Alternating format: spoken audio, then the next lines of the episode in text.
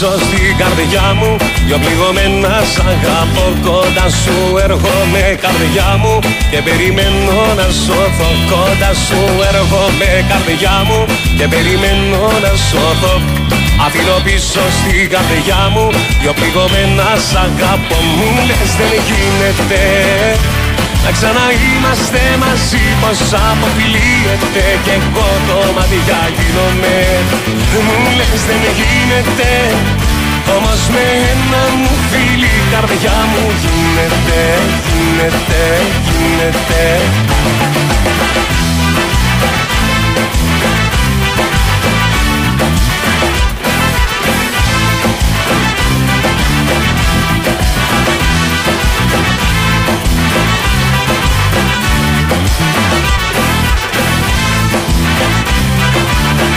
Αφήνω πίσω στην καρδιά μου ένα μεγάλο χωρισμό, κοντά σου έρχομαι καρδιά μου.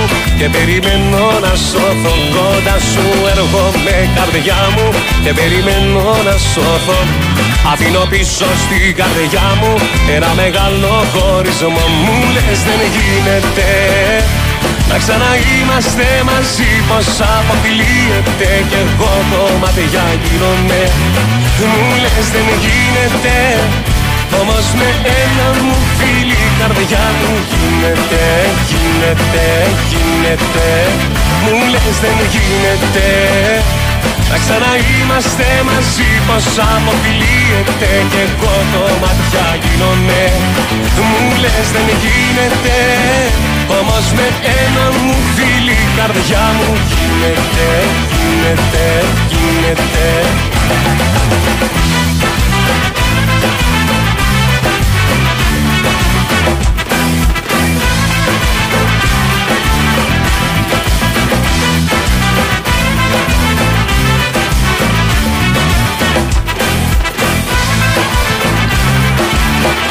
λες δεν γίνεται να ξαναείμαστε μαζί, πως αποκλείεται και εγώ κομμάτια γίνομαι. Μου λες δεν γίνεται, όμως με ένα μου φίλι η καρδιά μου γίνεται, γίνεται, γίνεται. Μου λες δεν γίνεται να ξαναείμαστε μαζί, πως αποκλείεται και εγώ κομμάτια γίνομαι. Μου λες δεν γίνεται, όμως με ένα μου φίλι η καρδιά μου γίνεται, γίνεται, γίνεται.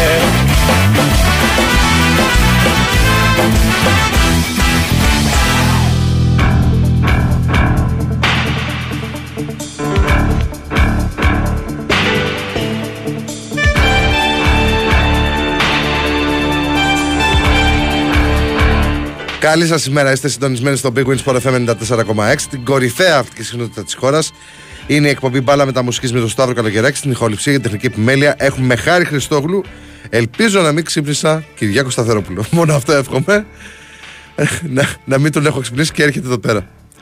Τον κούλι. Ελπίζω όλοι να είστε καλά.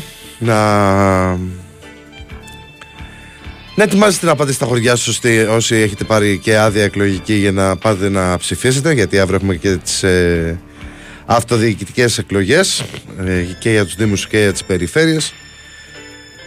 Και χτες είχε και μπόλικη κίνηση, ξέρω Χαριαμά κυκλοφόρησες έξω, αλλά χτες γινόταν χαμός στην Αθήνα. Από εδώ πέρα κάτω στο Φάληρο μέχρι πάνω στη Φιλαδέλφια που βγαίνω εγώ για να πάω στην Νέα Ιωνία. Χαμός, πραγματικά χαμός.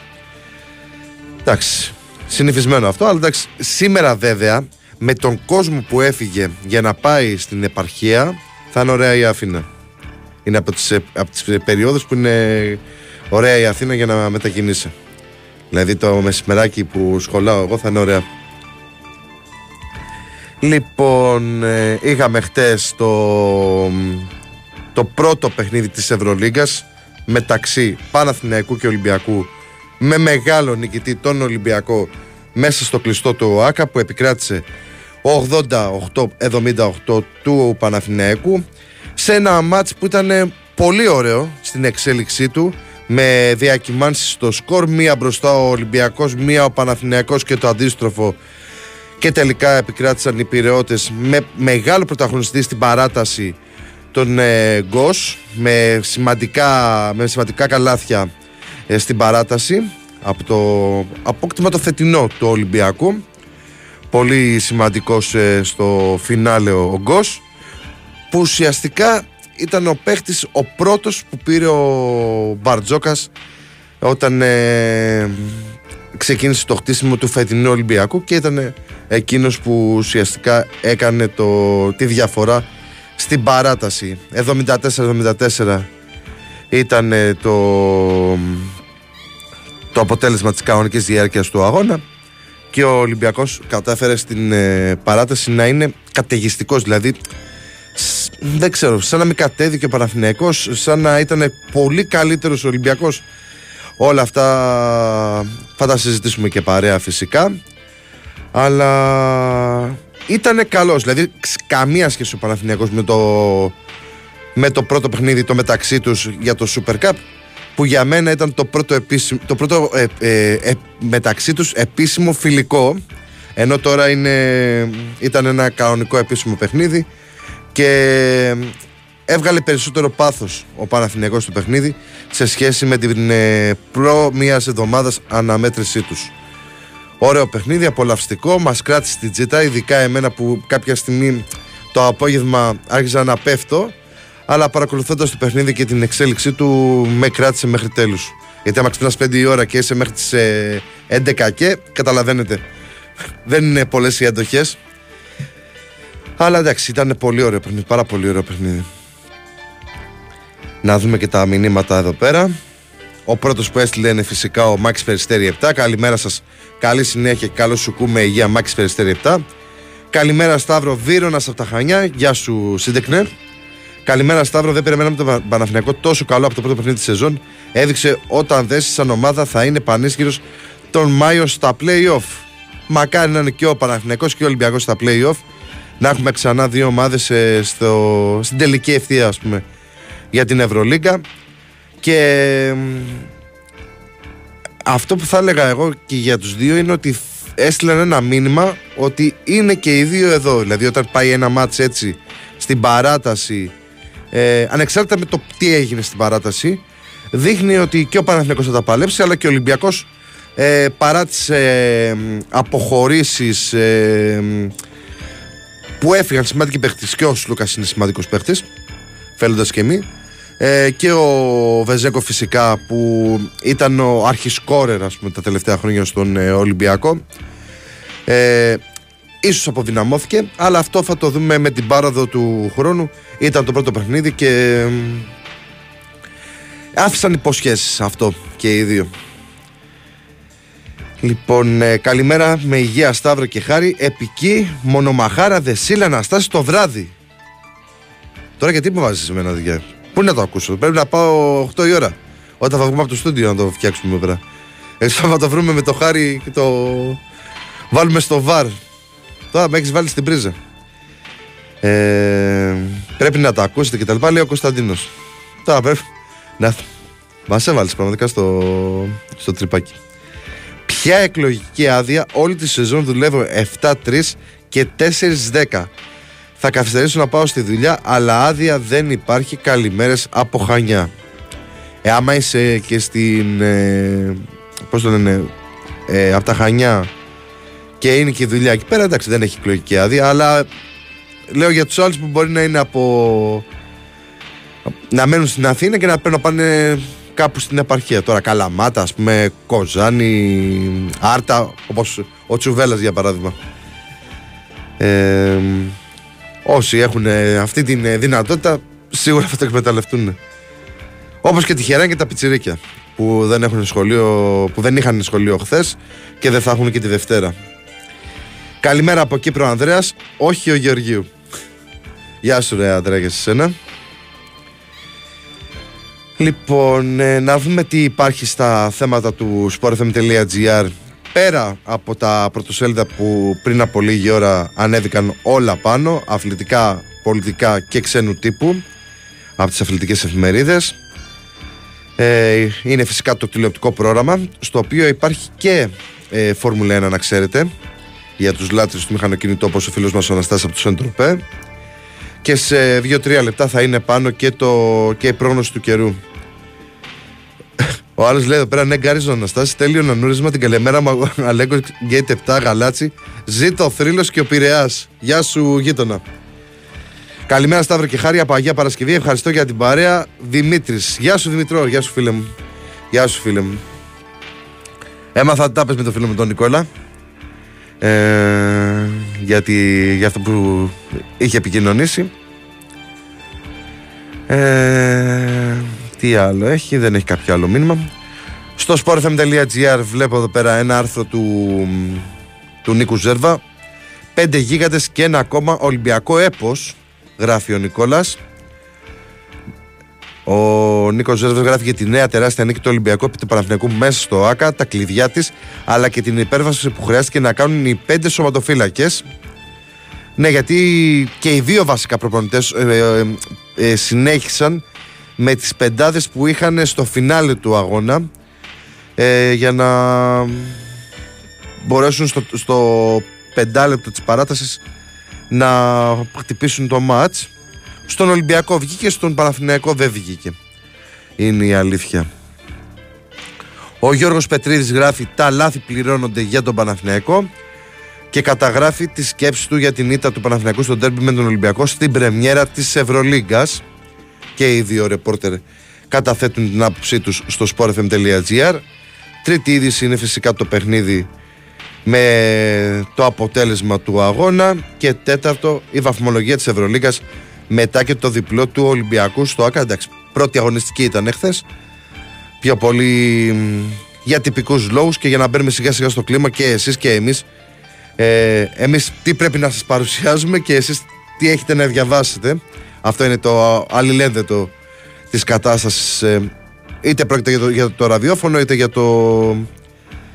για το site του σταθμού. Πρώτος πάντως, με βάση την διαφορά, είναι ο Ερυθρός Αστέρας, και μετά ακολουθεί Μπαρτσελώνα, Μακάμπι, Μπάγεν, Βαλένθια, Ζαλγκίρις, Ρεάλ και Φενέρμπαχτσε.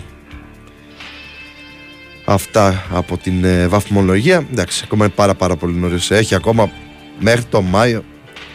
Να είμαστε καλά μέχρι το Μάιο. Φυσικά από κάτω, από τα 4 πρώτα θέματα, είναι οι δηλώσεις των προπονητών. Ο Γιώργος Μπαρτζόκας δήλωσε: θα μπορούσαμε να έχουμε νικήσει από την κανονική διάρκεια, και στάθηκε στην συνεχή βελτίωση που είχε μέσα στο παιχνίδι ο Ολυμπιακός, που θα μπορούσε να έχει πάρει την νίκη και χωρίς την παράταση. Ενώ ο κύριος Αταμάν λέει: θα καταλάβετε πώς νιώθω εάν βάλετε τον εαυτό σας στη θέση μου, δηλώνοντας απογοητευμένος μετά την ήττα του Παναθηναϊκού στο ντέρμπι με τον Ολυμπιακό, και τόνισε πως η ομάδα στο 4ο δεκάλεπτο δεν ακολούθησε το πλάνο της. Τι άλλο, έχει τα highlights του match, έχει τα σχόλια φυσικά εδώ πέρα στο ραδιόφωνο, στο Big Win Sport FM, μετά το τέλος του αγώνα. Από ό,τι βλέπω βγήκανε Χρήστος Ρομπόλης, Τόλης Κοτζιάς, Νίκος Ζέρβας, Νικόλας Ακτύπης, Παναγιώτης Κεφαλάς και Κώστας Βαϊμάκης.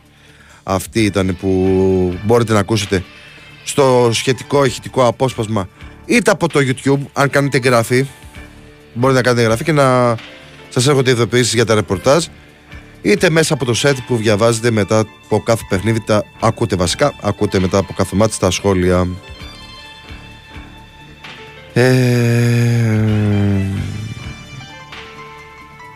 Τι άλλο έχει. Επειδή βλέπω κανένα 2 φίλους που λένε για τον Σλούκα κτλ, δεν θέλω να μπω σε αυτό το τρυπάκι. Ό,τι έγινε. Ο Σλούκας έκανε την επιλογή του, είναι τώρα στον Παναθηναϊκό και φοράει τα πράσινα και παίζει για αυτόν. Δεν έχει να... επαγγελματίας είναι. Μπορεί να μην ήταν στον Παναθηναϊκό και να ήταν στην Μπαρτσελώνα. Και το πρώτο παιχνίδι του Σλούκα με τον Ολυμπιακό ήταν ως παίκτης της Μπαρτσελώνα. Έτυχε να είναι με τον Παναθηναϊκό, τελείωσε το μάτς, έχασε, προχωράμε παρακάτω. Πάμε στα επόμενα που έρχονται. Έχει από σήμερα Basket League. Και κοίτα να δεις συγκυρία, δεν ξέρω άμα το σκέφτηκες και εσύ, Χάρη. Παίζει ο Άρης με τον Ολυμπιακό, που ήταν οι ομάδες που έκανε τα πολύ μεγάλα πράγματα ο Ιωαννίδης, που έφυγε από τη ζωή αυτή την εβδομάδα ο ξανθός του ελληνικού μπάσκετ, ένας σπουδαίος προπονητής που ένα γιατί μένει για τα ευρωπαϊκά, ενώ πήρε πρωταθλήματα, κύπελα κτλ. Έφτασε σε 6 τελικούς Ευρώπης, δεν κατάφερε να πάρει ευρωπαϊκό τρόπαιο, αλλά αυτό δεν μπορεί να πει κάποιος ότι μειώνει την αξία του ως προπονητή και σπουδαίου ανθρώπου. Δηλαδή αυτό τώρα το διήμερο μετά την είδηση του θανάτου του Γιάννη Ιωαννίδη έχουν βγει πάρα πολλά πράγματα που κάποια από αυτά τα ξέραμε, κάποια δεν τα ξέραμε, αλλά ήταν σπουδαίος άνθρωπος. Πέρα από προπονητής, που για μένα είναι το δεύτερο, ήταν και σπουδαίος άνθρωπος, παρά το σκληρό του χαρακτήρα που έδειχνε στα παρκέ. Ήταν άλλος άνθρωπος. Και εγώ στα πρώτα μου εδώ πέρα στο ραδιόφωνο, όταν ξεκίνησα και κάνα την πρακτική κτλ, θυμάμαι ότι είχαμε πάει με τον Κώστα το Τσούγκο στο γήπεδο του Έσπερου στην Καλιθέα για να καλύψουμε ένα φιλανθρωπικό αγώνα, και ήταν τότε και ο Ιωαννίδης, γιατί όταν φεύγει ένας άνθρωπος από τη ζωή δεν λέμε κύριος, ο Ιωαννίδης μαζί με άλλους ανθρώπους της πολιτικής σκηνής, των τεχνών κτλ. Και ήταν πολύ ωραίος τύπος, πολύ ωραίος τύπος. Κρίμα για το φινάλε που ήταν έτσι σκληρό για εκείνον και για την οικογένειά του πραγματικά. Αλλά αυτό που μπορούν να κρατήσουν οι δικοί το ότι είχαν έναν σπουδαίο άνθρωπο. Δηλαδή σε πολλά πράγματα. Δηλαδή, βγήκε και ο Αντώνης Κατσαρός, βγήκε και ο Περικλής Στέλλας. Δηλαδή αν ψάξετε λίγο στο διαδίκτυο το τύπο καθένας από αυτούς, δείχνει το μέγεθος και του χαρακτήρα του. Και είναι τρομερή συγκυρία που παίζουν οι δύο ομάδες που ανέλαβε αρχικά ο προπονητής και ο Άρης, που την εποχή που ανέλαβε όλη η Ελλάδα παρακολουθούσε Άρη. Ήταν τρομερό αυτό το πράγμα, εκτός από τους ΠΑΟΚτζίδες στη Θεσσαλονίκη. Εντάξει, εκεί πέρα είναι και λογικό βέβαια, αλλά όλη η Ελλάδα παρακολουθούσε την ομάδα του Άρη με Γκάλι, Γιαννάκη και τους υπόλοιπους παιχταράδες. Αλλά και τον Ολυμπιακό που εγώ τον πρόλαβα ως πιτσιρικάς εκεί πέρα που ήταν προπονητής, και αργότερα στην ΑΕΚ και στην Εθνική και όλο αυτό το κομμάτι που λίγο έλειψε να πάρει και ένα μετάλλιο, αν δεν κάνω λάθος, σε Ευρωμπάσκετ. Δεν μπήκε στη ζώνη των μεταλλίων για πολύ λίγο. Δηλαδή ήταν στις λεπτομέρειες να πάρει το μάτς για να πάει στη ζώνη των μεταλλίων η Εθνική. Ας είναι ελαφρύ το χρώμα που θα του σκεπάσει και να ξέρουν οι άνθρωποι του, η γυναίκα του και η κόρη του, ότι είχαν ένα σπουδαίο άνθρωπο. Που σίγουρα βέβαια το ξέρουν. Αλλά είναι τρομερό να φεύγεις από τη ζωή και να λένε καλά λόγια για εσένα. Είναι πολύ, πολύ ωραίο. Λοιπόν,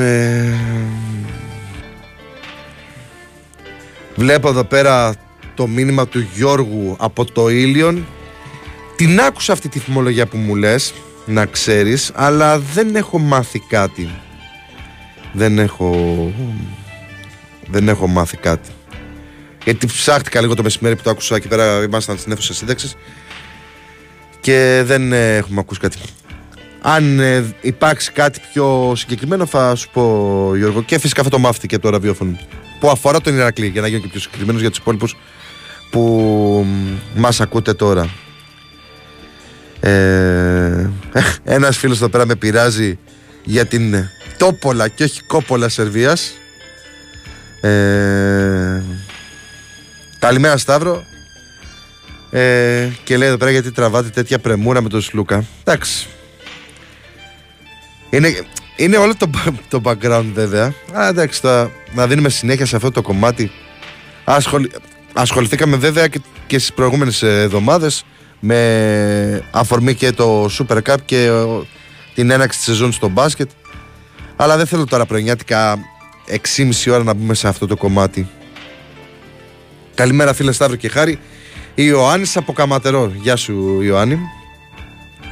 Λοιπόν,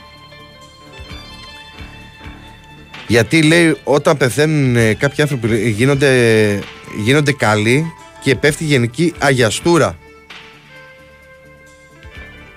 Εγώ λέω να ψάξεις λίγο την ιστορία του Ιωαννίδη, γιατί πραγματικά ήταν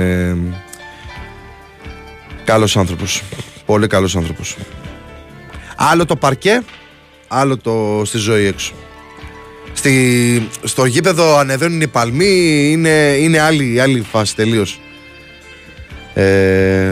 Το θέμα είναι και εκτός πώς συμπεριφέρεσαι. Και ο Γιάννης Ιωαννίδης ήταν τρομερός.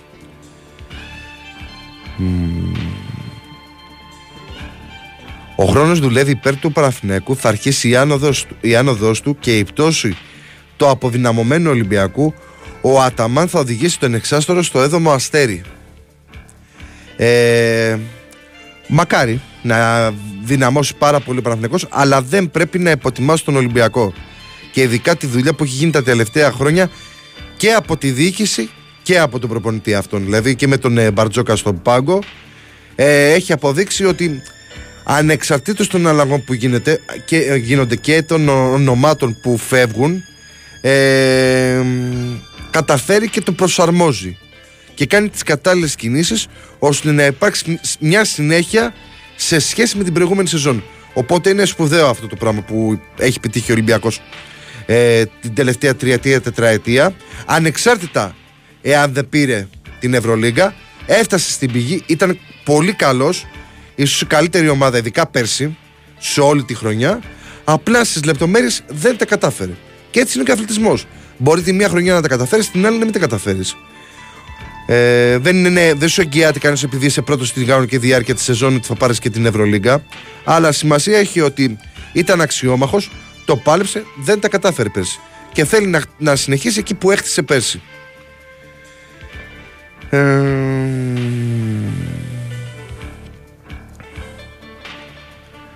Πρέπει να γίνει χαμός με τον Αναστάση πάντως, γιατί είναι πολλά.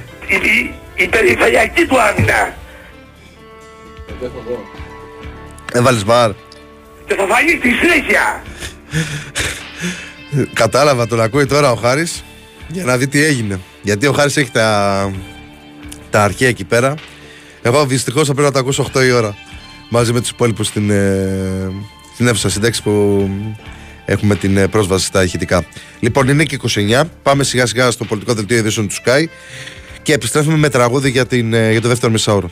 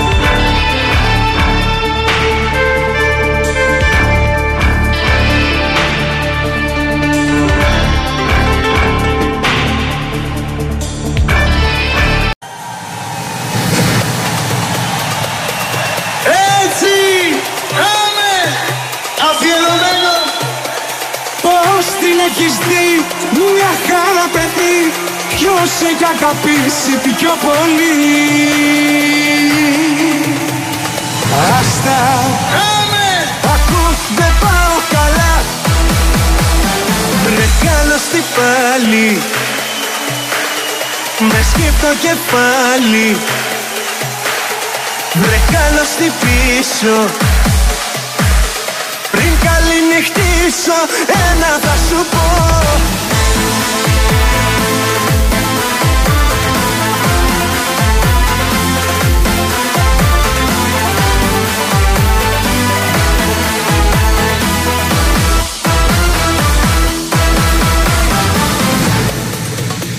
Κυρία μου, να κανονίσω την πορεία μου. Μου είχες πει κάποια καταμάτα, πως δεν σε συγκινώ. Κυρία μου, εμένα λέει η ιστορία μου. Όσοι πίσω πλάτα με χτυπήσαν, δεν γυρίσαν με ύφος ταπεινό. Βρε καλώς την πάλι, Μας θυμηθήκες με σκύπτο κεφάλι. Εμφανιστήκες, βρε καλώς στη πίσω. Βρε πως κι από εδώ πριν καληνυχτήσω. Ένα θα σου πω, κάνε μας τη χάρη που μας ζητάς συγγνώμη. Κάνε μας τη χάρη που θες να αλλάξω γνώμη. Κάνε μας τη χάρη, έχει και φεγγάρι. Ακού, δεν πάω καλά, μαζί σου τα έχω πάρει. Κάνε μας τη χάρη που φταίνε κι από πάνω. Κάνε μας τη χάρη που πήγα να πετάνω. Αν και υποφέρω, σου βγάζω το καπέλο. Όμως δεν θέλω πολλά, να μη σε βλέπω θέλω.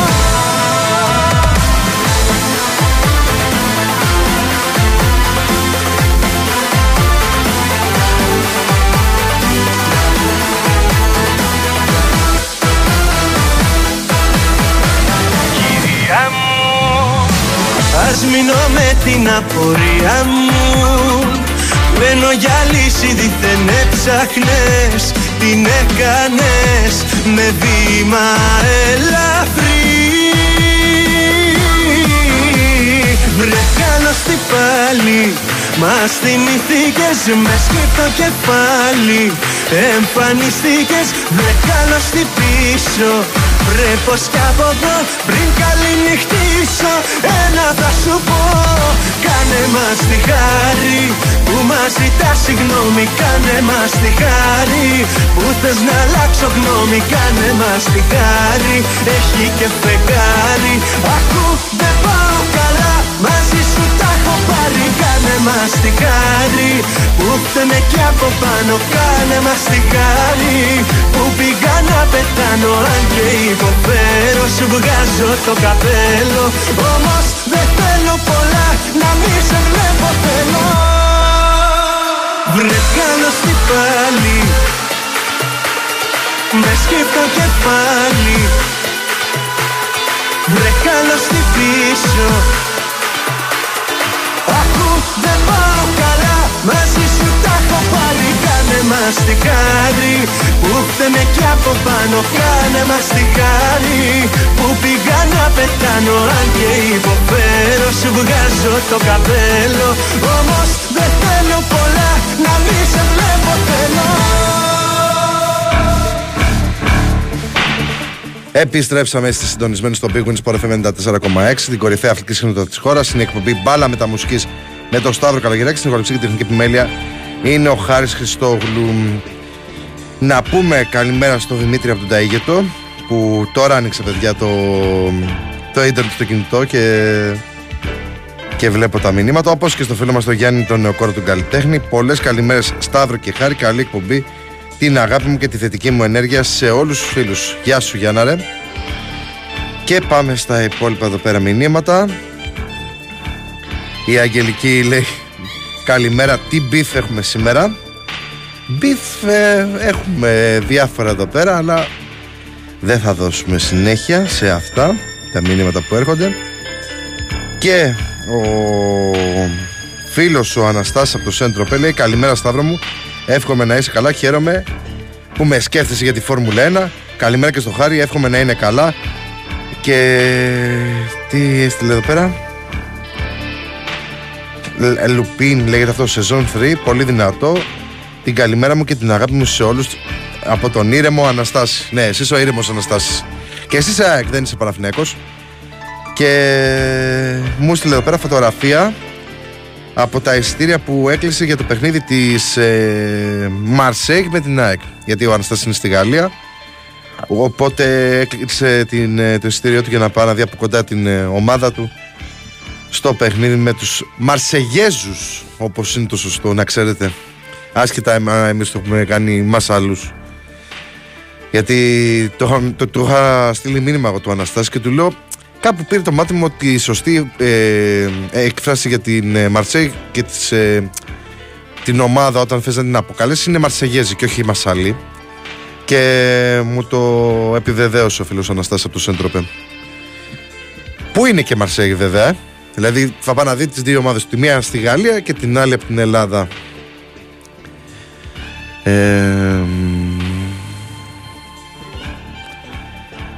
Δεν ξέρω τώρα για κάποιο λόγο το έχεις στείλει τώρα ο φίλος εδώ πέρα αυτό το μήνυμα, που δεν μπορώ να τον καταλάβω εγώ. Λέει Σταύρο, ο Μπαρτζόκας δεν είναι Αταμάν. Ο Τούρκος είναι κορυφής σύντομα και θα το καταλάβεις, θα το εμπεδώσεις. Καλημέρα. Οκ. Okay. Λες κι εγώ υποτίμησα τον κύριο Αταμάν. Καλημέρα Σπύρο 7 Λευκοσία. Καλημέρα και στον Σπύρο από την Κύπρο. Ο Γιάννης από το Σύρινε έχει στείλει το μήνυμά του και υπονοεί ότι δεν μπορώ να καταλάβω για ποιο λόγο. Λέει φίλε Σταύρο καλημέρα. Πρέπει να είσαι λίγο Ολυμπιακός, λίγο όμως όσο πατάει ο ελέφαντας. Δεν μπορώ να καταλάβω για ποιο λόγο όμως. Δηλαδή λες και είπα κάτι εγώ για το μάτς. Τι λέει εδώ πέρα. Απαράδεκτη θέση Κασελάκη υπέρ του Φεράκτης στον Έβρο στη συνέντευξη στον Θεοδωράκη. Δεν το έχω δει αυτό, οπότε δεν θέλω να σχολιάσω. Βάλε Αναστάση από χθες, κάνε μας αυτό το δώρο. Αυτό το δώρο. Όχι παιδιά, θα το ακούσετε στο on demand. Καλημέρα φίλε Σταύρο και Χάρη. Αυτό διάβασα αυτό τον Ιωάννη. Να δω αν έχει κάποιο άλλο νωρίτερα.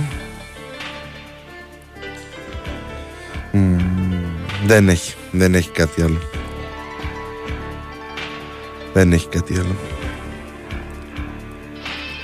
Αυτά από τα μηνύματα που έχετε στείλει εδώ πέρα, είτε στα social media τα δικά μου, Facebook ή Instagram, και στο live εδώ πέρα του sportfm.gr, που φυσικά μπορείτε να ακούτε και παράλληλα να στέλνετε και τα μηνύματά σας όσοι δεν είστε σε κανονικό ραδιόφωνο ή από με κάποιον άλλον τρόπο βεβαίως. Λοιπόν, πάμε να δούμε και τα υπόλοιπα της βραδιάς. Μπορούμε να δούμε δασικά τα αποτελέσματα του διημέρου. Τα αποτελέσματα του διημέρου στην Ευρωλίγκα, που έκανε έτσι ωραία εκκίνηση. Λοιπόν, την Πέμπτη είχαμε Ερυθρός Αστέρας Βιλερμπάν 94-73, Μακάμπι Τελαβίβ Παρτίζαν 96-81, Μπαρτσελώνα Εφές 91-74, Μπάγερ Μονάχου Άλμπα Βερολίνου 80-68, Μπολόνια Ζαλγκύρης Κάουνας 79-82. Χαρή, ήρθε ο φίλος μας. Λοιπόν, άνοιξε το ανοιχτό και άφησε το ανοιχτό το μικρόφωνο και όχι βρε, λέω για να πάρεις τον καφέ σου. Λοιπόν, στα χθεσινά, αυτά που σας διάβασα νωρίτερα ήταν τα της Πέμπτης. Στα χθεσινά, Φενέρμπαχτσε Μιλάνο 85-82, Παναθηναϊκός Ολυμπιακός 78-88 και Μπασκόνια Ρεάλ Μαδρίτης 77-79 και Βαλένθια Μονακό 70-65. Αυτά ήταν τα αποτελέσματα του διημέρου στην Ευρωλίγκα, στην πρεμιέρα της κορυφαίας διοργάνωσης στην Ευρώπη. Και πάμε να δούμε τώρα το πρόγραμμα για την επόμενη εβδομάδα, καθώς γιατί δεν το βγάζει εδώ πέρα. Δεν πειράζει, θα βρούμε άλλο τρόπο να δούμε το πρόγραμμα. Λοιπόν,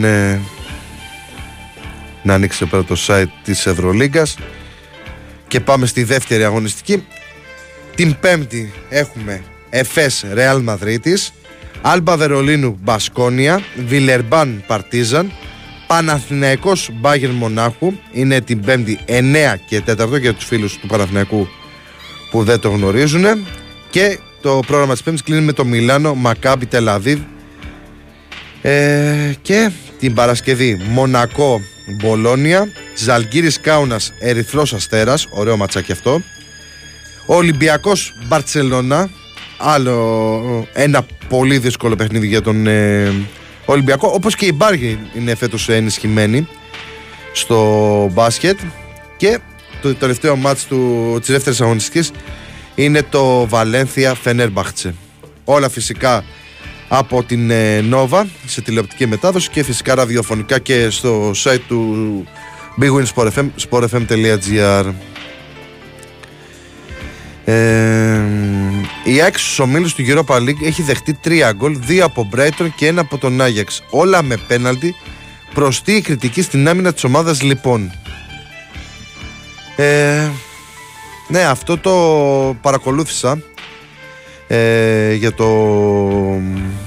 στα social κυρίως, από Άγιαξίδες γνωστούς και τα λοιπά. Άγιαξίδες γνωστούς μου, όχι γνωστούς γενικά. Και υπάρχει μια κριτική. Το κακό με την ΑΕΚ είναι ότι δεν σταματάει να δέχεται γκολ. Δηλαδή να τελειώσει ένα μάτς με 0, που είναι πολύ σημαντικό αυτό. Αλλά η εικόνα της ΑΕΚ στο συγκεκριμένο παιχνίδι με τον Άγιαξ ήταν πολύ καλή. Αν και μπήκε, να το πω νοθρά, δηλαδή σαν να σεβάστηκε παραπάνω το όνομα του Άγιαξ παρά την ομάδα που περνάει αρκετά προβλήματα. Αλλά το θετικό είναι ότι ο προπονητής του Άγιαξ είπε πάρα πολύ καλά λόγια για την ΑΕΚ και ουσιαστικά είπε ότι αντιμετωπίσαμε μια πολύ καλή ομάδα μέσα σε μια καυτή έβρα, για όποιον δεν έτυχε να διαβάσει τις δηλώσεις του προπονητή του Άγιαξ. Εντάξει, είναι σημαντικό βέβαια ότι η ΑΕΚ έχει καταφέρει μετά από 2 αγωνιστικές στον όμιλο που θεωρητικά ήταν ο πιο δύσκολος, δηλαδή με Άγιαξ, Μπράιτον και Μαρσέιγ, να είναι πρώτη με 4 βαθμούς. Πολύ σημαντικό.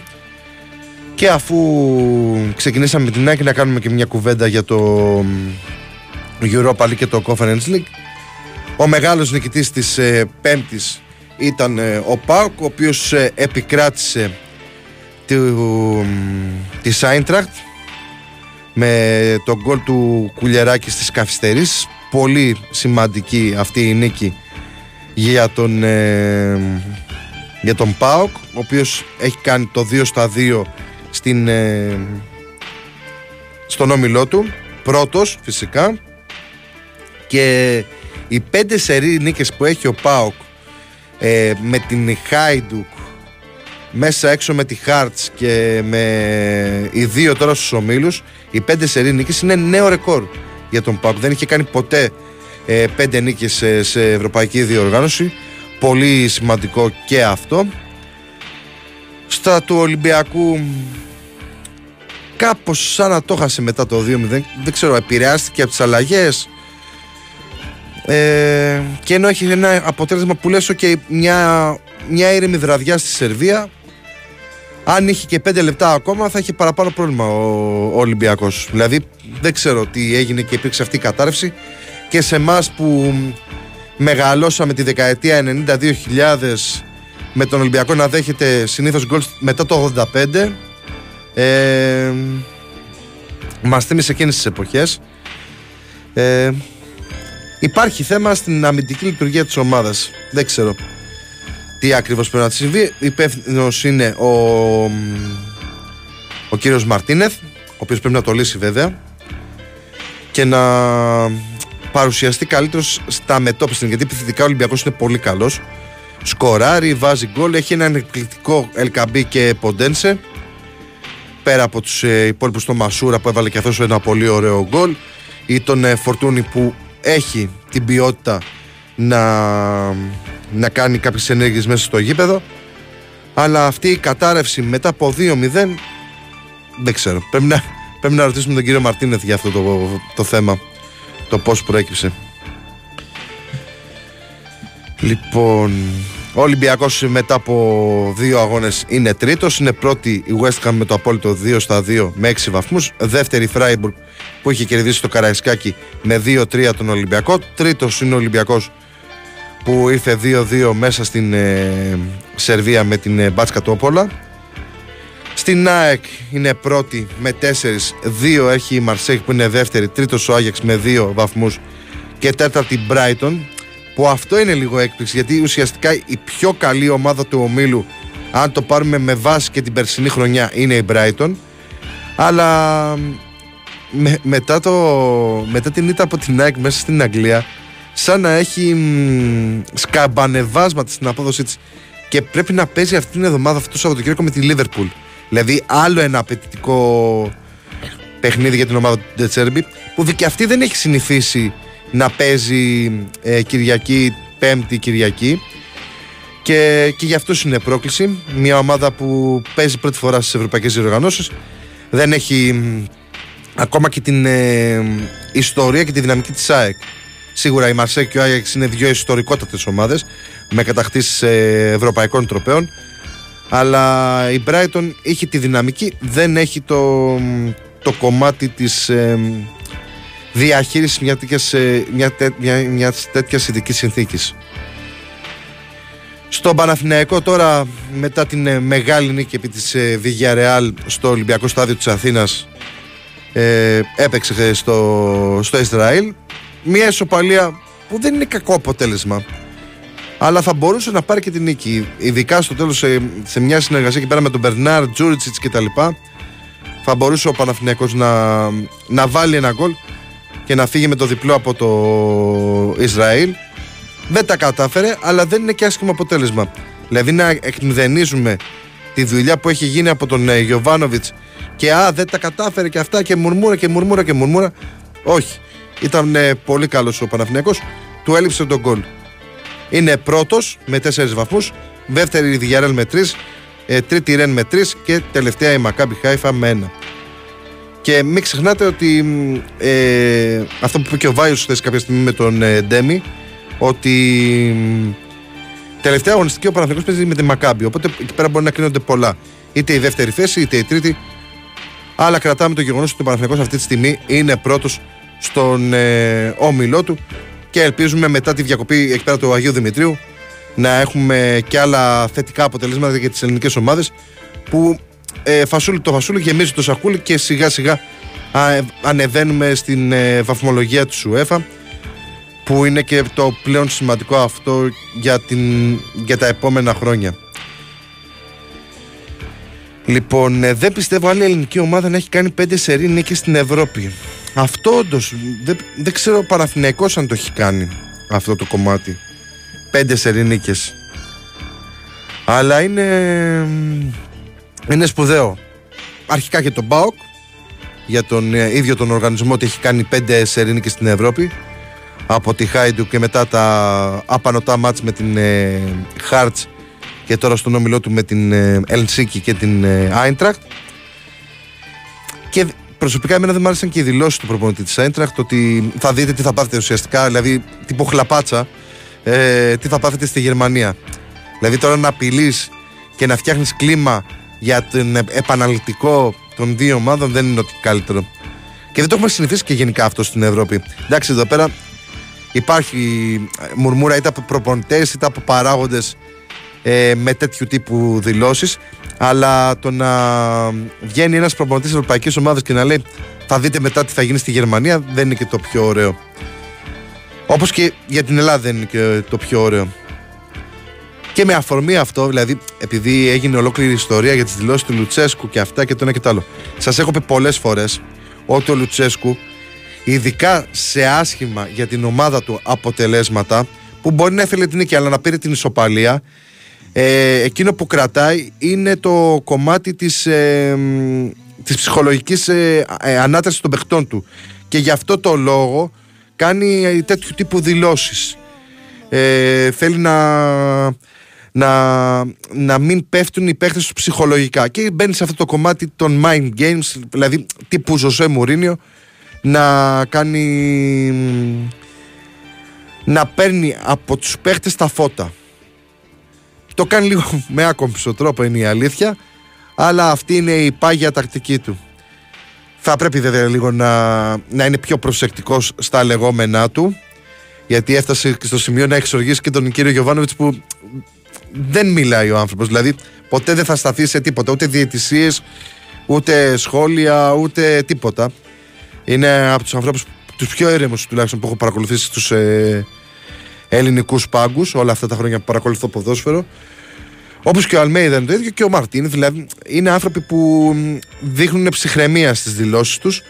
Εντάξει, ο Λουτσέσκου είναι μια άλλη ιστορία, αλλά εγώ το έχω μια συμπάθεια. Το έχω μια συμπάθεια και με βάση το αποτέλεσμα της δουλειάς του.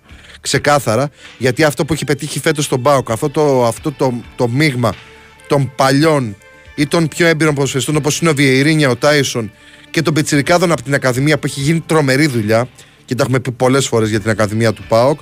Δηλαδή, αν σκεφτείτε, Κουλιεράκης, Τζίμας, Κωνσταντέλιας, Τσιγκάρας, πόσα παιδιά παίζουν τώρα στην πρώτη ομάδα και προέρχονται από τις Ακαδημίες του ΠΑΟΚ. Τρομερό.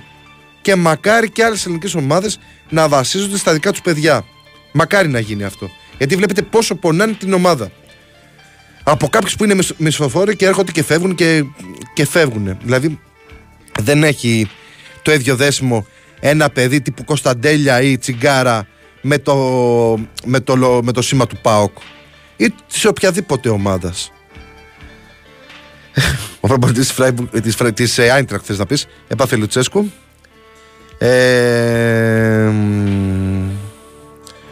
Αυτό που λέει ένας φίλος εδώ πέρα για το Χίτλερ και τους Γερμανούς και τα λοιπά, είναι μία από τις χοντράδες που έχει πει. Αυτό ήταν από τις χοντράδες του Λουτσέσκου. Αλλά αυτό δεν έχει να κάνει. Δηλαδή ήταν μία κακή δήλωση. Ήταν μία πολύ κακή δήλωση βασικά. Αλλά δεν μπορείς να μην εκτιμάς τη δουλειά του, καθαρά αγωνιστικά, του Λουτσέσκου, και αυτό που έχει πετύχει φέτος στον ΠΑΟΚ και το αποτέλεσμα της δουλειάς. Δηλαδή ότι βλέπεις και μπάλα.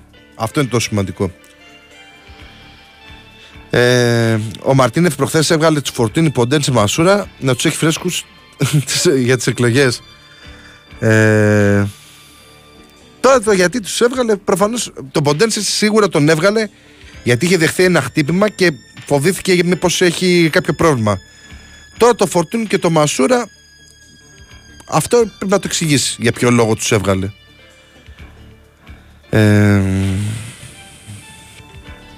Λοιπόν, δεν έχει κάποιο άλλο μήνυμα.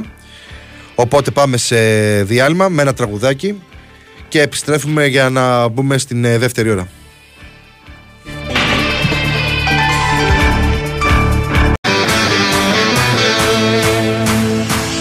Πάνω σε στεριά δεν προχωράς, από τον ορίζοντα σε χάνω. Κύματα ψηλά κι αν κυνηγάς, πάλι καταλήγουνε στην αμμό. Λίγο ακυβέρνητο η μορφή σου κι όλο βυθίζομαι στην άβυσσο μαζί σου. Σε δυο μόνο μάτια, όση χωράστο η θάλασσα, για δυο μόνο μάτια με χίλια κύματα πάλεψα. Σε δυο μόνο μάτια, όση χωράστο η θάλασσα, για δυο μόνο μάτια στην άμμο χτίζω παλάτια.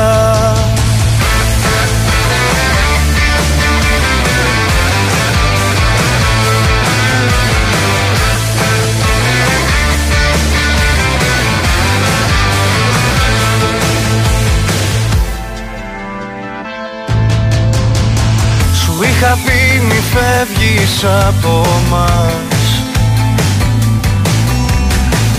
μόνο στον προορισμό δεν φτάνω. Μα εσύ έγινες βαρύς νοτιάς και το δρόμο στην φουρτούνα χάνω. Λίγο ακυβέρνητο η μορφή σου κι όλο βυθίζομαι στην άβυσσο μαζί σου. Σε δυο μόνο μάτια, όση χωράστος η θάλασσα, για δυο μόνο μάτια με χίλια κύματα πάλεψα. Σε δυο μόνο μάτια, ως τη χώρα στος η θάλασσα, για δυο μόνο μάτια στην άμμο χτίζω παλάτια.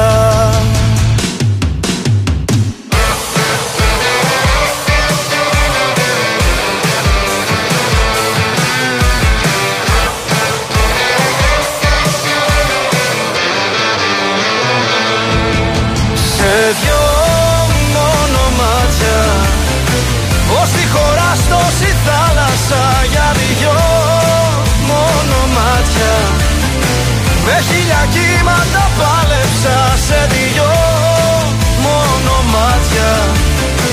Ως τη χώρα στόση θάλασσα για δυο μόνο μάτια. Στην άμμο χτίζω παλάτια.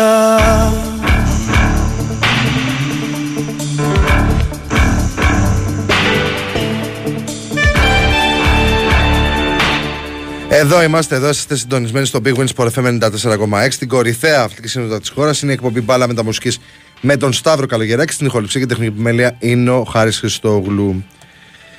Και ετοιμάζουμε σιγά σιγά για τα πρωτοσέλιδα. Ετοιμαζόμαστε για να τα διαβάσουμε.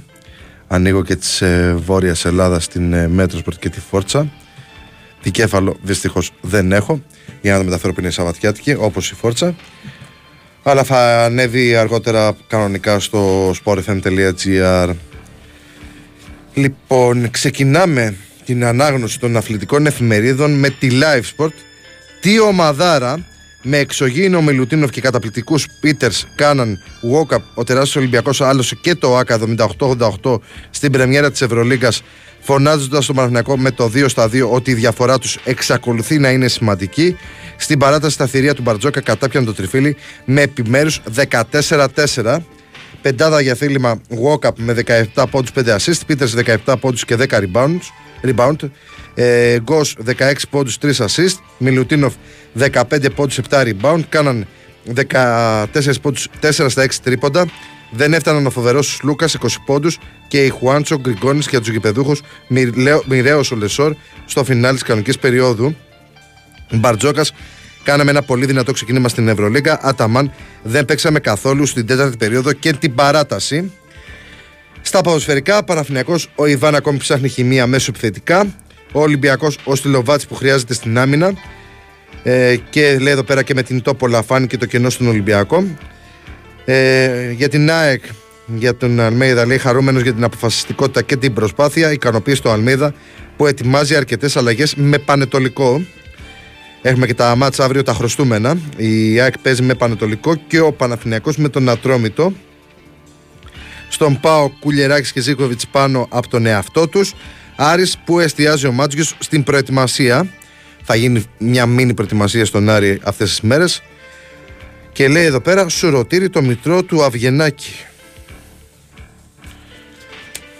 Ναι. Θα το δούμε μετά άμα είναι. Συνεχίζουμε με τη Sport Day για να μην χαθούμε τώρα από τα πρωτοσέλιδα. Κόκκινη λάβα, έκρηξε ο Ολυμπιακός στην παράταση όπου ισοπαίδωσε τον Παναθηναϊκό. Σε λιγότερο από μία εβδομάδα η αρμάδα του Μπαρτζόκα νίκησε για δεύτερη φορά την ομάδα του Αταμάν. Χθες μάλιστα στο πλαίσιο της Ευρωλίγκας και μέσα στο ΟΑΚΑ. Πίτερς και Μιλουτίνοφ έκαναν ό,τι ήθελαν στις ρακέτες. Walk-up και Κάναν συνέχισαν την πελατειακή σχέση. Δεν μ' αρέσουν αυτές οι εκφράσεις εμένα και πολύ. Παιδικό λάθος από τον μοιραίο Λεσόρ. Ο Σλούκας πήγε να το πάρει επόμου στο τέλος, αλλά το έχασε μόνος του. Πώς χάθηκε η νίκη? Ανοίγει η Sport Day το μαύρο κουτί της ισοπαλίας στην Σερβία για τον Ολυμπιακό. Τι έλεγαν Μαρτίνεθ και παίκτες για το 2-2 στη Σερβία? Οι αλλαγές και οι ευθύνες του coach. Η ανάγκη για στήριξη δίχως αστερίσκους. Η UEFA δικαιώνει τον Ολυμπιακό για τη λανθασμένη αποβολή του Ντόι. Ποντένσε, ο ήρωας Τσέπης, έρχεται Γολγοθάς μετά τη διακοπή. Το πρώτο μάτι του Ολυμπιακού, όπως και για τον Παναθηναϊκό μετά τη διακοπή, είναι το ντέρμπι το μεταξύ τους. Παναθηναϊκός, το 45 του Μπρινιόλι, σε 78 συμμετοχές με τον Παναθηναϊκό, ο Ιταλός έχει κρατήσει απαραβίαση την αιστεία του στο 57,7% των αγώνων. 57,7%. Στο προσκήνιο συζήτηση για ανανέωση του συμβολαίου του βασικού τερματοφυλάκα των Πράσινων, η πρωτιά του τριφυλιού σε όμιλο Ευρωπαϊκής Διοργάνωσης για πρώτη φορά μετά το Δεκέμβριο του 2008. Τρομερό αυτό το στατιστικό. ΑΕΚ, το credit στον Αλμέιδα. Τι πιστώνει το Αργεντινός τεχνικός με την εμφάνιση της Ένωσης στο παιχνίδι με τον Άγιαξ? Η ΑΕΚ καταδίκασε το πανό για το Κόσοβο. Είχαμε και αυτήν την αντίδραση της ΠΑΕ ΑΕΚ που υπήρξε ένα πανό στο γήπεδο. Για όποιους το είδανε, ήταν εθνικιστικό και η διοίκηση και ειδικά ο Βινίτης Μελισσανίδης έχουν τονίσει ότι δεν θα δεχτούν καμία τέτοια συμπεριφορά. ΠΑΟΚ με ητέ για φίλημα. Άρης μετακόμισε πτώ Λεμαΐδα. Ιωαννίδης, πλήθος κόσμου στο ίστατο χέρε. Τι άλλο έχει εδώ πέρα? Πας για να εκδίκηση πάει πάγκο, τι ισχύει με τον Κλέιμαν και το σημερινό μάτς κυπέλου στους ομάδες με τον Βόλο. Ηρακλής, πληρώθηκε ο Μάρα, σενάριο για εμπλοκή Μόνε Βασιώτη στην ΠΑΕ. Κόκκινος πρωταθλητής, τι λέει εδώ πέρα, 20.000 θεατές, αγάλματα. Νέος σοου στο ΟΑΚΑ από την καλύτερη ομάδα της Ευρώπης, 78-88 Παναθηναϊκός Ολυμπιακός. Μαγικός και ψυχωμένος ο θρύλος έδειξε ξανά στον Παναθηναϊκό ποιος ήταν, είναι και θα είναι το αθλητικό. Ο Πίτερς ήταν Σάσα, εκτελεστές Γκος, Κάναν, τα έκανε όλα walk-up. Η αναγέννηση του Μασούρα, πιστός στο σκοράρισμα με το καλημέρα, ξεπερνάει τον εαυτό του. Είμαι έτοιμος, με 4 γκολ και 3 ασίστ μέσα σε 18 ημέρες ο Ποντένσε τήρησε την υπόσχεση που έδωσε. Απαντήσει σε 3 καυτές ερωτήσεις. Γιατί δεν έπαιξαν Ορτέγκα και Μπιέλ, γιατί έγιναν αυτές οι αλλαγές, γιατί δεν μπήκε τρίτος χαφ στο 2-0. Ξημερώματα στο Ρέντι, από το αεροδρόμιο απευθείας στο προπονητικό κέντρο, οι ερυθρόλευκοι και κατά την επιστροφή από τη Σερβία. Τι άλλο έχει. Μήνυμα του Γιώβετς, υπάρχουν πολλά μάτς μπροστά, είπε ο Μαυροβούνιος Φορ στη Σερβία. Ο Φορτούνης στα χνάρια του Τζόρτζεβιτς, ο οποίος Τζόρτζεβιτς ήταν και στις εξέδρες στα επίσημα του γηπέδου της Τόπολα. Ώρα των σπορ, όλοι δίπλα της. Πρεμιέρας στο πρωτάθλημα για τη μοναδική Βασίλισσα. Απλά θα κάναμε μια καλή προετοιμασία. Θέλουμε τον κόσμο δίπλα μας. Καθάρισε με όλα τα μπάνια ΑΕΚ. Μεγάλη συμφωνία με στοιχηματική εταιρεία. Θα έκανε αυτοκρατορία την ΑΕΚ αν δεν έφευγε. Ο Γιώργος Νικολάους σε μια συνέντευξη για τον Γιάννη Ιωαννίδη. Τι άλλο έχει. Ξεκάθαρη και κατηγορηματική ΠΑΕ ΑΕΚ. Δεν θα ξαναμπούν στο γήπεδο μας αυτοί που ανέβασαν έστω και για μια στιγμή το φλιδερό εθνικιστικό πανό. Πολύ δύσκολο για Τσούμπερ με πανετολικό, αποθέωση παντού. Η Ευρωάεκ του Αλμέιδα τρελαίνει Ευρώπη και Αργεντινή. Και πάμε τώρα στο Φως, να το ανοίξω εδώ πέρα για να σας πω τι γράφει. Θρύλος για καλορίζικα στο ΟΑΚΑ, 88-78, δεν τον βλέπει. Η ιδανικότερη πρεμιέρα στην Ευρωλίγκα για τον πρωταθλητή Ελλάδας κόντρα στον αιώνιο αντίπαλο. Οι ερυθρόλευκοι πάτησαν γκάζι στο έξτρα πεντάλεπτο, όπου έκρυψαν την μπάλα και εισήγησε το ΟΑΚΑ. Ήπιε θάλασσα ο Παναθηναϊκός στα κρίσιμα σημεία, καθώς στην παράταση σημείωσε μόλις 4 πόντους. Στρατηγός ο Walkup με 17 πόντους, 5 assist, ενώ καθοριστική ήταν η Μιλουτίνοφ, Κάναν, Γκος και καθοριστική επίσης ήταν και η προσφορά του Πίτερς. Από τον Παναθηναϊκό ο Σλούκας είχε 20 πόντους και 7 λάθη, ενώ καλός ήταν και ο Γκριγκόνης. Αταμάν, αν με ρωτάτε πώς αισθάνομαι, βάλτε τον εαυτό σας στη θέση μου. Μπαρτζόκας, κυριαρχήσαμε στην παράταση. Θα μπορούσαμε να είχαμε κερδίσει από την κανονική διάρκεια με την επίθεση του Γόκα που δεν έβαλε το σουτ. Κάναν, ήταν μια έντονη μάχη. Μας έριξαν δυνατά χτυπήματα. Μείναμε όμως ενωμένοι και ανταποκριθήκαμε. Μιλουτίνοφ, κάποια στιγμή τα πόδια μου κόπηκαν, αλλά ήθελα να δώσω τα πάντα και αυτό έκανα μέχρι το τέλος. Αυτό είναι το DNA της ομάδας. Στα ποδοσφαιρικά, αναζητεί ισορροπία. Δουλεμένος από τη μέση και μπροστά ο Ολυμπιακός, αλλά με πολλά προβλήματα στην αμυντική του λειτουργία, οι εύκολες φάσεις που δίνει στους αντιπάλους, η εξήγηση του Μαρτίνεθ και ο στόχος να μαζέψει την κατάσταση, το γεμάτο ρόστερ, οι πολλές λύσεις, ο γρίφος με τις αλλαγές. Κακό συνήθεια ερωτηματικά προκαλεί η πουστοχώρηση του Ολυμπιακού σε συγκεκριμένα χρονικά σημεία με ΑΕΚ, Φράιμπουργκ και Μπάτσκα Τόμπολα. Νέα ασπίδα προστασίας Μαρτίνεθ Σερέτσο, στήριξη και Σεντόι, το πλάνο για στόπερ τον Γενάρη. Αντίο Ξανθέ, πανδημη θλίψη στον αποχαιρετισμό στις ώμες της Ελλάδας στον θρυλικό Γιάννη Ιωαννίδη και Χήμαρος 19-6. Ο Ολυμπιακός παρέστησε στη Γεωργία την Δυναμό Τυφλίδας για τη δεύτερη αγωνιστική του Champions League. Πρώτη σκόρη Φουντούλης Νικολαίδης για την ομάδα Πόλο Ανδρών του Ολυμπιακού. Και πάμε στη Μέτρο Σπορτ, η οποία έχει αριστερά Άρη, δεξιά ΠΑΟΚ. Και τώρα τρέχουμε. Άρχισε η δουλειά του Μάτζιου στην Πτολεμαΐδα με στόχο την αλλαγή της προβληματικής εικόνας του Άρη. Ποιος θα καλύψει αυτό το κενό? Ο παίκτης που θα παίξει το 10 πίσω από το Μωρό να αποτελεί μόνιμο πρόβλημα για τον coach, ο Νταρίντα, ο Πάρντο και οι εναλλακτικές. Limit up για τον ΠΑΟΚ. Λέει εδώ πέρα ο ΠΑΟΚ αγκαλιάζει την πρόκληση στο Conference League. Ζίβκοβιτς ξεπερνάει το σκόρερ Αντρίγια με 8 γκολ σε 2 μήνες. Ο Κουλιεράκης γράφει ιστορία με 5 γκολ πριν κλείσει το 20ο έτος της ηλικίας του. Ο Κοτάρσκι γίνεται σταθερά φύλακας άγγελος της ομάδας. Ο Λουτσέσκου αποθεώνεται και εισπράττει μηνύματα από τον Ιβάν για πρόορη ανανέωση. Απίθανο η απόλυτη ισορροπία. Ο ΠΑΟΚ είχε 14 δευτερόλεπτα περισσότερη κατοχή μπάλας από την Άιντραχτ. Τα τρία θέλω του Λουτσέσκου για Μεϊτέ, Οσντόεφ και Αντώνιο. Αυτά από τη Μέτρος και η Φόρτσα. Είμαι εδώ για εσάς. Το ασπρόμαυρο ποτάμι φουσκώνει όπως το 18. Η ενθουσιώδης επικοινωνία του Ιβάν με τον Λουτσέσκου και παίκτης μετά τη μεγάλη ευρωπαϊκή βραβεία του ΠΑΟΚ. Μια γροφιά ο ΠΑΟΚ έτοιμος για μεγάλα πράγματα. Οι διάλογοι στα αποδυτήρια, οι ατάκες του Προέδρου με μεταφραστές του Σοσδόεφ και Τάισον. Ζεύκοβιτς αρχηγός με ονοματεπώνυμο. Διαιτησία ο ΠΑΟΚ ετοιμάζεται για επίθεση. Καφταντζόγλιο αφού ρήμαξε, ελπίζουν στον ΠΑΟΚ.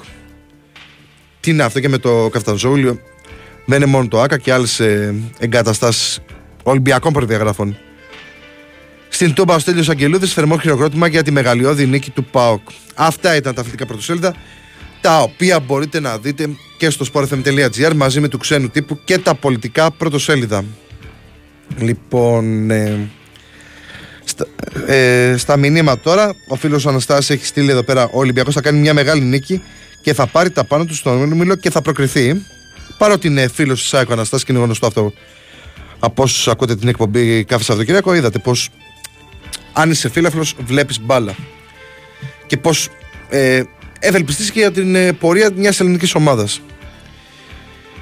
Ο Ολυμπιακός έβγαλε πολύ εύκολο πρόγραμμα. Μετά τη διακοπή αρχίζουν τα δύσκολα. Με τέτοια μυαλά δεν βλέπω τον Μαρτίνεθ να τρώει βασιλόπιτα στον Πειραιά.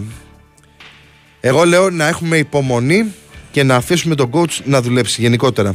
Τους προπονητές να τους αφήνουμε να δουλεύουν και να μην πάρει το πρωτάθλημα ή να γίνει το οτιδήποτε. Το θέμα είναι να δουλέψει η ομάδα, γιατί μεσοεπιθετικά είναι πολύ καλά τα δείγματα γραφής του Ολυμπιακού, ενώ κάποιοι φίλοι της ομάδας εξέφραζαν τις ενστάσεις και τις ανησυχίες τους ότι ο Μαρτίνεθ δεν έχει δουλέψει μια ομάδα όπως ο Ολυμπιακός που παίζει πάντα επιθετικά κτλ. Και πάντα περίμενε τον αντίπαλο τύπου Ρεάλ ή Μπαρτσελώνα που είναι οι πιο μεγάλες ομάδες στην Ισπανία. Αντιθέτως, στον Ολυμπιακό δείχνει ότι ακολουθεί αυτό το πλάνο, το επιθετικό ποδόσφαιρο. Απλά υπάρχει πρόβλημα στα μετώπιστα και είναι πολύ σημαντικό αυτό το πρόβλημα και στο κέντρο της άμυνας, αλλά και γενικότερα στην αμυντική λειτουργία της ομάδας. Και για όσους δεν το έχετε δει, έχει κάνει ένα πολύ ωραίο θέμα με ανάλυση ο Γιώργος Τσανάκας στο sportfm.gr. Η επαναλαμβανόμενη σκηνή από τα μάτς του Ολυμπιακού και τα γκολ καρμπών, και παρουσιάζει αναλυτικά φάση στα παιχνίδια που έχει φάει γκολ ο Ολυμπιακός, πώς λειτουργεί η ομάδα κυρίως στην άμυνα μεταξύ στόπερ και back, αλλά και γενικότερα στην αμυντική λειτουργία της ομάδας, πώς συμπεριφέρεται. Οπότε δεν είναι μόνο θέμα στόπερ, αλλά γενικότερα της αμυντικής λειτουργίας του Ολυμπιακού. Και αυτό θα κληθεί να το λύσει και τώρα στη διακοπή, με όσους παίχτες παραμείνουν στο ρέντι, ο κύριος Μαρτίνεθ, για να μπορέσει να είναι καλύτερος στη διακοπή αρχής γενομένης από το ντέρμπι με τον Παναθηναϊκό, το οποίο, αν δεν κάνω λάθος, είναι στη Λεωφόρο. Να το δω λίγο να μην γίνει κανένα λάθος. Λοιπόν, ναι, όχι, είναι στο Καραϊσκάκι, 22 του μήνα στις 7.30 για την 8η αγωνιστική της Στίχημαν Super League. 22 του μήνα είναι Κυριακή, και μετά την 5η παίζουν οι ομάδες μας στην Ευρώπη. Ο Αταμάν θα πάρει πάλι την Ευρωλίγκα. Ρίχτε το στο στοίχημα όσο είναι γρήγορα, τώρα που πληρώνει καλά, λέει ένας φίλος προφανώς του Παναθηναϊκού. Καλημέρα Σταύρο, καλή εκπομπή και καλό σου κούμε, υγεία σε όλη την παρέα του σταθμού, λέει ο Τέλης. Γεια σου φίλε Τέλη.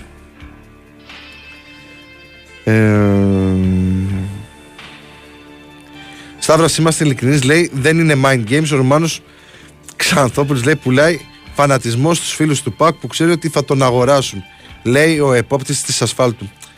Δεν νομίζω ότι πουλάει φανατισμό. Είναι έτσι σαν χαρακτήρας, δηλαδή, ρε παιδί μου, είναι...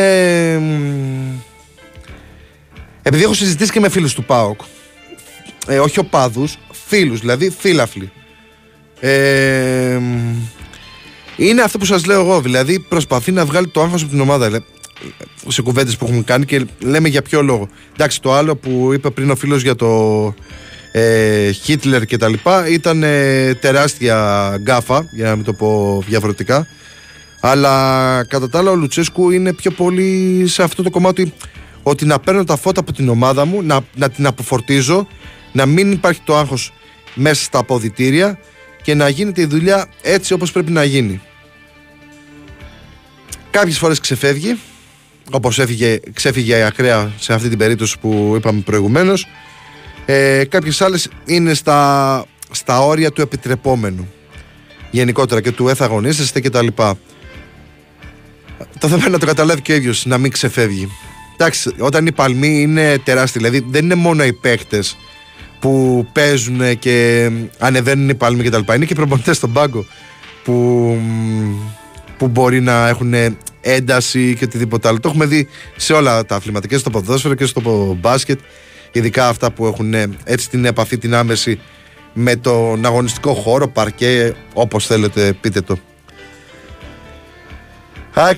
Καλημέρα ΑΕΚ, χωρίς Γκαρσία ίσον ήττα ή ισοπαλία, φανερό το θέμα στον γκολ και στην άμυνα, δεν γίνεται συνέχεια να είναι πίσω στο σκορ. Και αυτό είναι ένα θέμα. Και η ΑΕΚ έχει εκεί πέρα ένα θέμα φέτος, παρότι πρόκειται ουσιαστικά για την ίδια ομάδα. Πήρε και τον Κάλενς, για τον οποίο υπάρχουν πολύ καλά λόγια από τη δουλειά που κάνει στα Σπάτα. Περιμένουμε να το δούμε λίγο καλύτερα για να σχηματίσουμε πιο καλή εικόνα για το τελευταίο μεταγραφικό αποκτήμα της ΑΕΚ που αφορά τη θέση του κεντρικού αμυντικού. Το πρόβλημα του Ολυμπιακού πέρα από τα πρόσωπα στην άμυνα είναι ότι παίζει με μεγάλες αποστάσεις μεταξύ των γραμμών του, με αποτέλεσμα να εκτίθεται ακόμα περισσότερο η αμυντική. Διαχρονικό πρόβλημα. Σας είπα πριν ότι εμένα μου θύμισε τις εποχές που ο Ολυμπιακός με πολύ καλές ομάδες, δηλαδή που είχε και προοπτικές να κάνει πράγματα στην Ευρώπη, έτρωγε γκολ στο 85, στο 87, στο 90. Δηλαδή κάτι που μας έγινε και συνήθεια σε εμάς που παρακολουθούσαμε τον Ολυμπιακό εκείνη την εποχή, ότι περιμέναμε ότι θα γίνει κάποια στιγμή στραβή και γινότανε.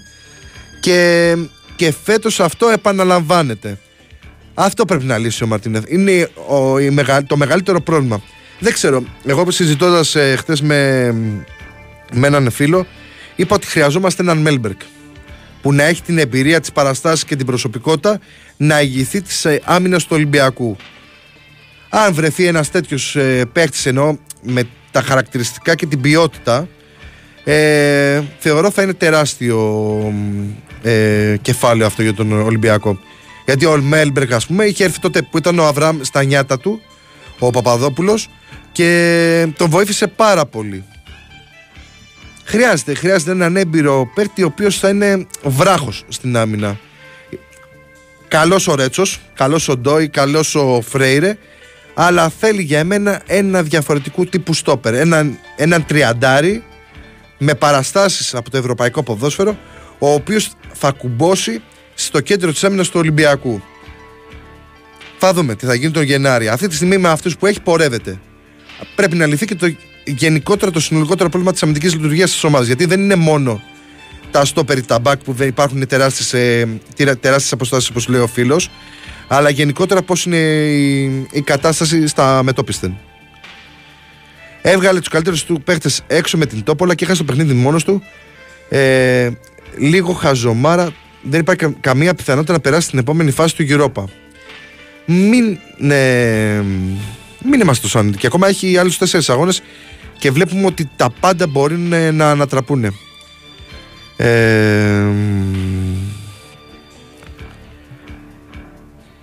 Τι άλλο έχει?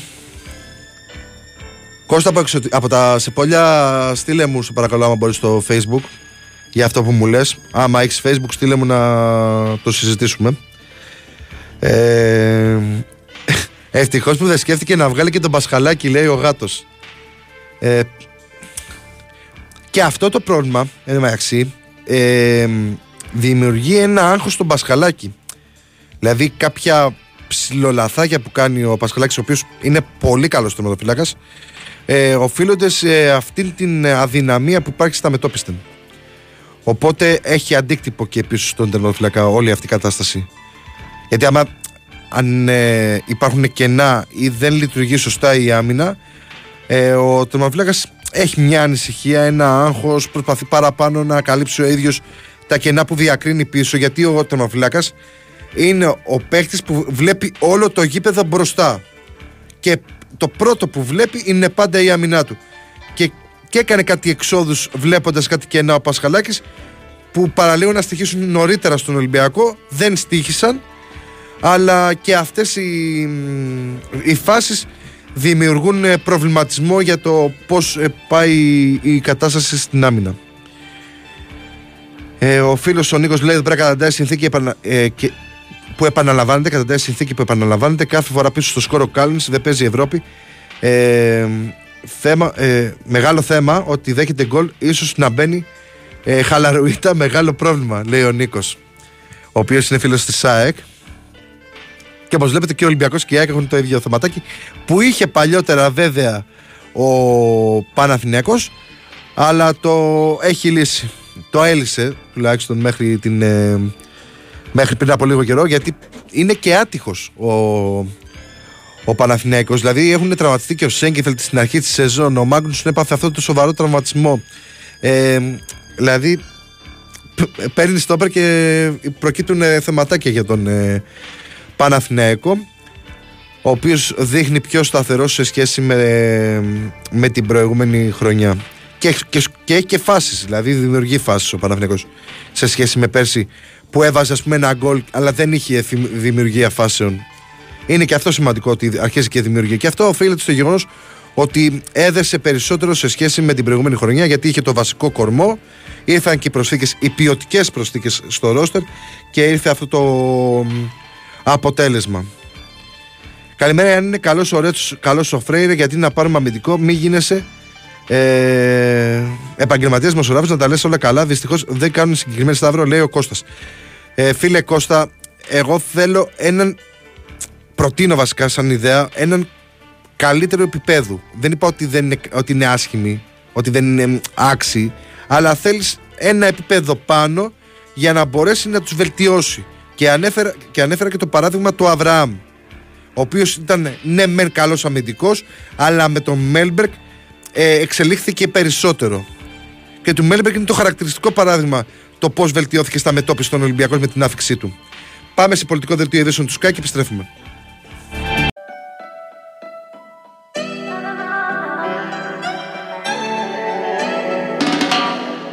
Κάθε ώρα που περνάει μοιάζει με βουνό μακριά σου. Ανεβαίνω κι όσο πάει, μα δεν βρίσκω τη φωλιά σου. Θα περιμένω λίγο ακόμα, μήπως και φανείς κι αλλάξει κάτι, πριν να γίνω πάλι γιωμά. Πια συνήθεια δεν κλείνω μάτι. Μου χαν τι πονάει, πόσο ερώτας πονάει, μα δεν ακούγα, πάει τώρα πάει. Τώρα κάθε Σάββατο πίνω, περνάει η ώρα, μα δεν λέω να φύγω, μεθάω για σένα, για όλα τα βραδιά που λείπεις απελπισμένα.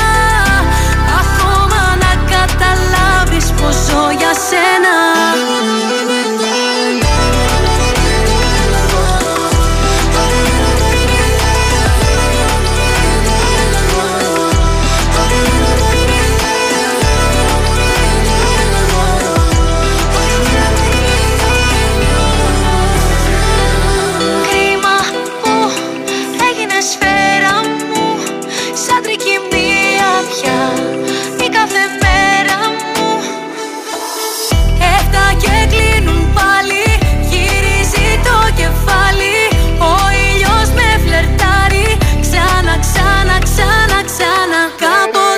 Ξενύχτη κι η αγκαλιά σου δείχτη. Τώρα σε θάλασσες με ρίχνεις βαθιά. Τώρα κάθε Σάββατο πίνω, περνάει η ώρα, μα δεν λέω να φύγω, μεθάω για σένα, για όλα τα βραδιά που λείπεις απελπισμένα. Ακόμα να καταλάβω που ζω για σένα.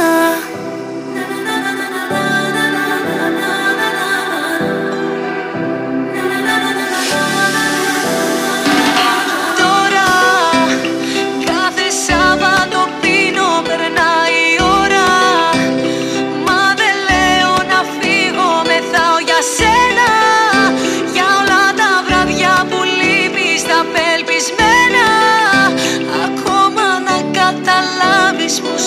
σένα.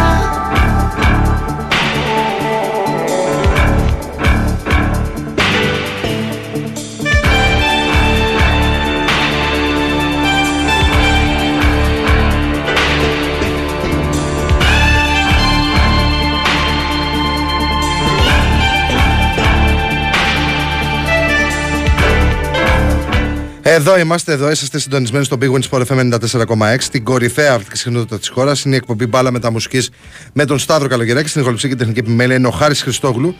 Μετά ακολουθεί Διονύσης Καπάτος, Χρήστος Σωτηρακόπουλος, ρεπόρτερς και Μανώλης Μουσουράκης. Αυτά μέχρι το μεσημέρι. Λοιπόν, να δούμε τώρα τα μηνύματα και μετά πάμε να δούμε το πρόγραμμα. Ευχαριστούμε coach Μπαρτζόκα για μία ακόμα καταπληκτική νίκη. Έχει κάνει τους Αμερικανούς να αισθάνονται πιο Έλληνες και από τους Έλληνες. Μόνο περηφάνεια, λέει ο Κώστας. Αυτό είναι αλήθεια πάντως. Δηλαδή, ειδικά η περίπτωση του ΟΑΚΑ, το Θωμά, είναι τρομερό που έχει κάνει ο Μπαρτζόκας. Γενικότερα για την εικόνα που έχουν οι παίχτες, ειδικά οι ξένοι του Ολυμπιακού. Εντάξει, τους Έλληνες τους ξέρουμε και από την εθνική ομάδα και την προσφορά τους και γενικότερα το ποιοι είναι, αλλά είναι σημαντικό αυτό που επισημαίνει ο φίλος ο Κώστας.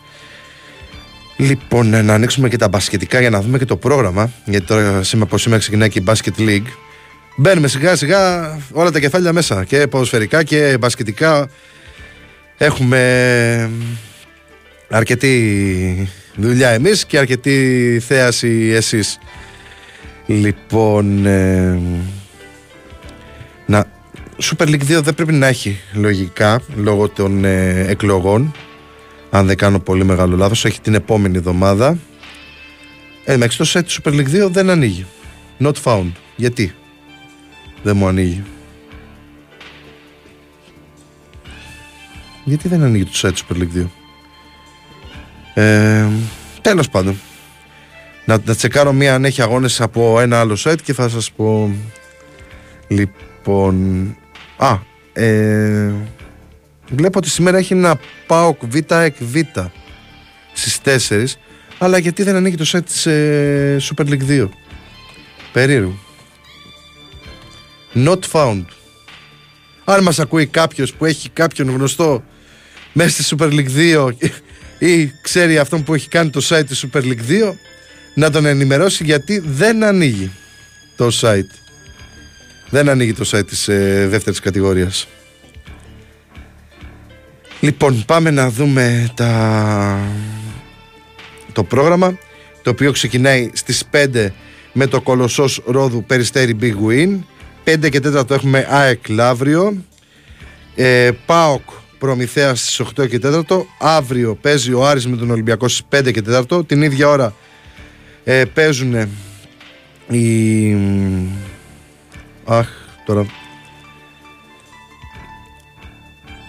η Απόλλων Πάτρας με την Καρδίτσα. Παναθηναϊκός Μαρούσι παίζει τη Δευτέρα στις 8 και 4.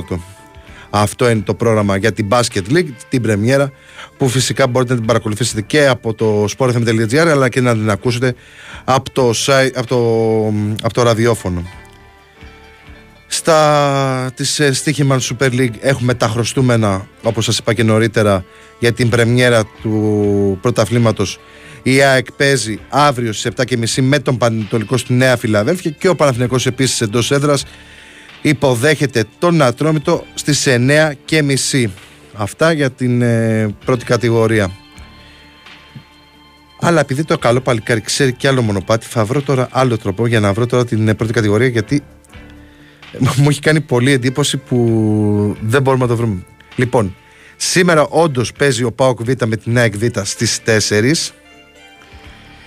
Τα υπόλοιπα παιχνίδια θα γίνουν μεσοδόμαδα στις 11 του μήνα για τον πρώτο όμιλο, και για τον δεύτερο θα γίνουν στις 15 του μήνα Κυριακή. Οπότε σε δόσεις θα γίνει η αγωνιστική στη δεύτερη κατηγορία. Σήμερα το ντέρμπι των δικεφάλων στη δεύτερη κατηγορία, μεσοδόμαδα τα υπόλοιπα παιχνίδια του πρώτου ομίλου και του δεύτερου την Κυριακή. Οπότε θα έχουμε να λέμε πραγματάκια για τη δεύτερη κατηγορία. Κλείσαμε με τα ελληνικά, μπάσκετ και ποδόσφαιρο, και πάμε τώρα στα ξένα να δούμε τι θα γίνει στο εξωτερικό σήμερα. Οπα, γιατί έχει και εκεί δράση μπόλικη και πέρα από τη Φόρμουλα 1 που σας είπα νωρίτερα, που είναι το απογευματάκι κατά τα κτήριες. Στην Αγγλία Premier League 8η αγωνιστική σήμερα 2.30 Λούτον Τότεναμ, στις 5 Everton Bournemouth, Burnley Chelsea, Manchester United Bradford, Fulham Sheffield United, και στις 7.30 Crystal Palace Nottingham Forest. Αύριο έχουμε Wolves Aston Villa, Brighton Liverpool, West Ham Newcastle, Arsenal Manchester City. Στη βαθμολογία είναι πρώτη η City με 18, ακολουθούν με 17 Tottenham και Arsenal, τέταρτη είναι η Liverpool με 16 και την πεντάδας σπληρώνει η Aston Villa με 15, όσους βέβαια έχει και η Brighton. Η United είναι 10η με 9, η Chelsea 11η με 8 βαθμούς, η Everton είναι 16η με 4. Αυτά, δεν νομίζω ότι αφήσαμε κάποια από τις μεγάλες μας. Και η Newcastle που πέτυχε μια πολύ μεγάλη νίκη μεσοδόμα με την Παρί είναι στην 8η θέση με 12 βαθμούς, και η West Ham που είναι στον όμιλο του Ολυμπιακού και θα την παίξει τώρα σε διπλούς αγώνες είναι 7η με 13. Μια άκρως ανταγωνιστική ομάδα η West Ham, που βάζει δύσκολα σε αρκετές ομάδες στο νησί, και πιο μεγάλες αλλά φυσικά και στις μικρότερες που υπερτερεί. Πάμε στην Bundesliga, 7η αγωνιστική, χθες Gladbach Mainz 2-2, σήμερα 4.30 Dortmund Union Βερολίνου, Λιψία Bochum, Augsburg Darmstadt, Stuttgart Wolfsburg, και σε 7.30 παίζει η Werder Bremen με τη Hoffenheim. Αύριο παίζει Leverkusen Κολονία, Bayern Μονάχου Freiburg που είναι στον όμιλο του Ολυμπιακού, και η Eintracht που έπαιξε ο ΠΑΟΚ και θα παίξει και το δεύτερο παιχνίδι στη Γερμανία υποδέχεται τη Heidenheim το απόγευμα. Αφήνουμε τη Γερμανία, πάμε στην Ισπανία, 1η αγωνιστική στην La Liga, χθες Bilbao Almeria 3-0. Στο σημερινό πρόγραμμα 3 η ώρα παίζει Cádiz με την Girona, 5 και 4 το Real Madrid της Osasuna, 7.30 Μαγιόρκα Βαλένθια, 10 Σεβίλη Ράγιο Βαγεκάνο. Αύριο Villarreal που είναι στον όμιλο του Παναθηναϊκού παίζει με τη Las Palmas, η Ατλέτικο Μαδρίτης υποδέχεται τη Sociedad, η Θέλτα παίζει με τη Χετάθε, η Αλαβές με την Μπέτις, και η Μπαρτσελώνα θα παίξει την έδρα της Γρανάδα το βραδάκι. Στη βαθμολογία τώρα της Ισπανίας είναι πρώτη η Real με 21, δεύτερη η Μπαρτσελώνα με 20, τρίτη Τζιρόνα με 19, εκπληκτική εκκίνηση για την ομάδα της Τζιρόνα, τέταρτη η ομάδα του Βαλβέρντε η Μπιλμπάο με 17, πέμπτη η Ατλέτικο Μαδρίτης με 16, και την εξάδας πληρώνει η Σοσιεδάδ με 15 βαθμούς. Από τις μεγάλες ομάδες που κυριαρχούσαν στο παρελθόν, η Βαλένθια είναι 10η με 10, η Βιγεράλ του Παναθηναϊκού είναι 13η με 8, η Σεβίλη 15η με 7 βαθμούς. Αυτά. Και πάμε στη Γαλλία, 8η αγωνιστική στην πρώτη κατηγορία του γαλλικού πρωταθλήματος, χθες Στρασβούργο Ναντ 1-2, σήμερα έχει μόνο 2 μάτς, στις 6 παίζει Μέτς με την Ις και στις 10 η Ρέμς με τη Μονακό. Αύριο έχουμε Μαρσέιγ Χαύρι, η αντίπαλος της ΑΕΚ που παίζει τώρα μετά τη διακοπή η ομάδα του Αλμέιδα, η Λιόν με τη Λοριάν, η Μοπελιέ με την Κλερμόν, η Μπρέστ με την Τουλούζ, η Λάνς με τη Λίλ, και η Ρεν, η αντίπαλος του Παναθηναϊκού, υποδέχεται την Παρί Σερμέν αύριο το βραδάκι. Πάμε τώρα στην Ιταλία, 8η αγωνιστική σερία, χθες Έμπολη Ουντινέζε 0-0, Λέτσε Σασουόλο 1-1. Στα σημερινά 4 η ώρα Ίντερ Μπολόνια, 7 παίζει η Ιουβέντους με την Τωρίνο, και 10 παρατέταρτο η Τζένοα με τη Μίλαν. Αύριο έχουμε Μόντσα Σαρλεντάνα, Φροζινόνε Βερόνα, Λάτσιο Αταλάντα, Κάλιαρι Ρώμα, Νάπολη Φιωρεντίνα. Ωραία συνάντηση αυτή για τους δύο ομάδες. Στη βαθμολογία του Ιταλικού Πρωταθλήματος είναι πρώτη η Ίντερ με 18, όσους και η Μίλαν, Τρίτη είναι Νάπολη με 14 μαζί με Γιουβέντους και Φιωρεντίνα. Και την εξάδα πληρώνει η Αταλάντα με 13, ένα βαθμό παραπάνω από τη Λέτσε, η οποία πάει πολύ καλά, όπως και η Μπολόνια. Και η Σασουόλο έχει με βάση τη δυναμική τους καλή πορεία. Στις υπόλοιπες ομάδες η Λάτσιο είναι χαμηλά, η Ρώμα είναι στη μέση της βαθμολογίας περίπου. Η Ρώμα είναι 13η με 8, η Λάτσιο είναι 16η με 7. Δεν έχει κάποια άλλη έτσι ιδιαίτερη έκπληξη. Και πάμε στην Ολλανδία, 8η αγωνιστική στην Eredivisie. Χθες Φόλεντα μου τρέχτη 1-0. Σήμερα Χέρενφεν Ναϊμέγεν στις 5.30. 7 παρατέταρτο Αλμέρε City Βαλβάικ. 9 παίζει Go Ahead Eagles με τη Χέρακλες. Και 10 η Φίτεσε υποδέχεται την Excelsior. Αύριο Τζβόλε Φέγενορτ. Ο Άγιαξ που είναι στον όμιλο Τσάκ και αναδείχθηκαν οι δύο ομάδες ισόπαλες στη Νέα Φιλαδέλφια, υποδέχεται την Αλκμαρ. Σημαντική αυτή η αναμέτρηση, την ομάδα του Παυλίδη. Και στα υπόλοιπα Φορτούνα Σιτάρτ Βέντε και Σπάρτα Ρότερνταμ Αιτχόφεν. Στη βαθμολογία τώρα της Ολλανδίας είναι πρώτη η Αιτχόφεν με 21 βαθμούς, δεύτερη η Αλκμαρ με 19, τρίτη η Βέντε με 18, τέταρτη η Φέγενορντ με 17 και μετά ακολουθούν Εξέλσιορ, Σπάρτα Ρότερνταμ, Χέρακλες και Go Ahead Eagles που είναι στη ζώνη των play-off του Ολλανδικού Πρωταθλήματος, αλλά είναι πολύ νωρίς για να συζητήσουμε κάτι περισσότερο. Και πάμε τώρα στο Πορτογαλικό Πρωτάθλημα, το οποίο βρίσκεται στην 8η αγωνιστική του, η Πριμέρα Λίγκα. Χθες παίξαν οι Μορεϊρένσε με την Μποαβίστα και ήρθαν 1-1. Σήμερα 5.30 παίζουν η Φαρένσε με τη Βιζέλα και οι Τσάβες με την Ζιλ Βιθέντε. 8 η ώρα η Μπράγκα υποδέχεται τη Ρίο Άδε. Και στις 10.30 η Μπενφίκα παίζει στην έδρα της Εστορίλ. Αύριο Κάσα Πία Εστρέλα, Φαμαλικά ο Γκιμαράες, Πόρτο Πορτιμονένσε και Sporting Λισαβόνας Αρούκα. Στη βαθμολογία είναι πρώτη η Sporting με 19, δεύτερη η Μπενφίκα με 18, τρίτη Πόρτο με 16 και την τετράδα συμπληρώνει η Μποαβίστα με 15. Η Μπράγκα είναι πέμπτη με 13, όσους και οι Γκιμαράες και μετά ακολουθούν οι υπόλοιπες ομάδες στο Πορτογαλικό Πρωτάθλημα. Αυτά από την αγωνιστική πώς το λένε σε Ελλάδα και εξωτερικό. Εσείς να μείνετε συντονισμένοι στο Big Win Sport FM 94,6 και στο sportfm.gr που τα βλέπετε όλα την ώρα που συμβαίνουν και τα πριν με τις, ας πούμε που αύριο έχει μάτς που φτάνουν οι ομάδες τα του αγώνα και μετά με τις δηλώσεις και τα υπόλοιπα θεματάκια που κάνουν οι καλοί συνάδελφοι. Λοιπόν, καλημέρα. Ούτε ο υπολογιστής πίστεψε ότι υπάρχει άνθρωπος που κάνει αναζήτηση για Super League 2. Not found, λέει μεγάλε, κάτι λάθος έκανες. Τι να σου πω. Εγώ πήγα στο SL2 και δεν βρήκε τίποτα. Δεν ξέρω τι έχει πάθει το site της δεύτερης κατηγορίας. Καλημέρα Γιώργο Σάκ, Σταύρο για τον μπάσκετ της ΑΕΚ. Δεν έχεις κάνει ένα σχόλιο. Μία νέα ομάδα με τον Πλάθα στον πάγκο.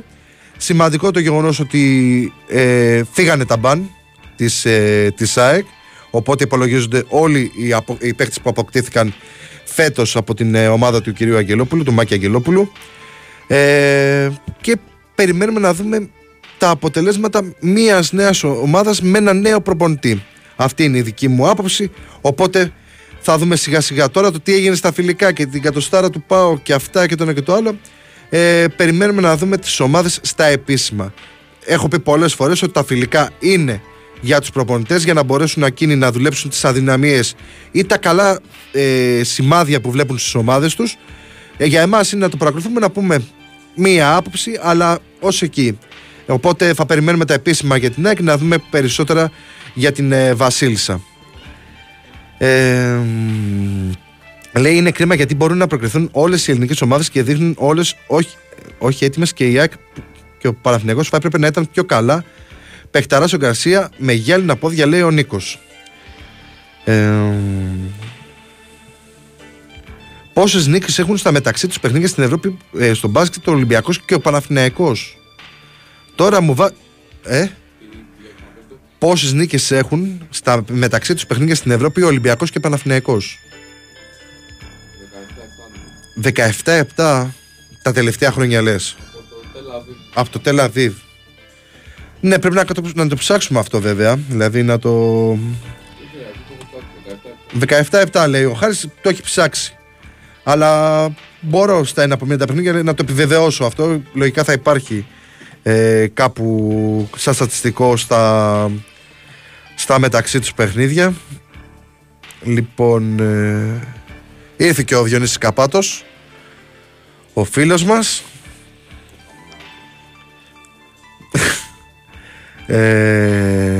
Διονύση, περίμενες να κάνουμε διπλό στο ΟΑΚΑ με βάση τους στόχους που έχουν οι δύο ομάδες? Όλα ανοιχτά. Εγώ θεωρούσα ότι ήταν ανοιχτά το παιχνίδι για το κομμάτι. Δηλαδή, εγώ δεν περίμενα αυτό το πράγμα. Δηλαδή, πώς πήγε χτες η διακύμανση του αγώνα, η εξέλιξη, το πάθος, όλο αυτό το κομμάτι, αυτό περίμενα. Δεν περίμενα κατά κράτος επικράτηση του Ολυμπιακού όπως έγινε στο Super Cup.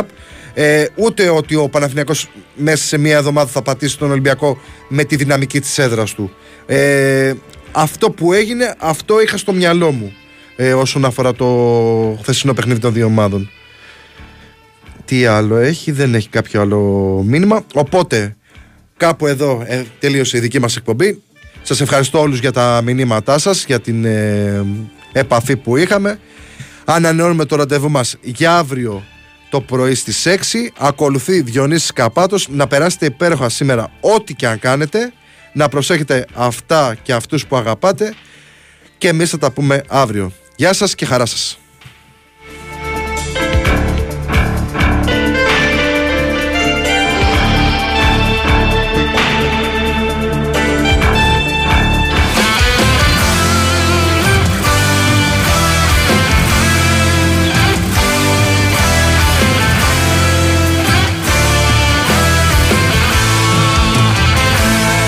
Πες μου που πας τα άδεια πρωινά μου, που έχω βαθιά μαχαίρι στην καρδιά. Τα μάτια ανοίγω, πεθαίνω απ' τη φωτιά μου. Βλέπω το λίγο να πλώνεται μπροστά. Πώς τα κάναμε έτσι, ποιος μπορεί να πιστέψει? Έχεις ήδη διαλέξει να προδώσεις εμάς. Δρόμο επικίνδυνο τραβάς, παίρνεις τις τροπές και δεν κοιτάς. Μέσα στην ομίχλη της καρδιάς σου πας με φορά. Δρόμο επικίνδυνο πύλο, με πηξίδα τον εγωισμό. Απ' το κενό σου φεύγω, προτιμώ την ανηφορά.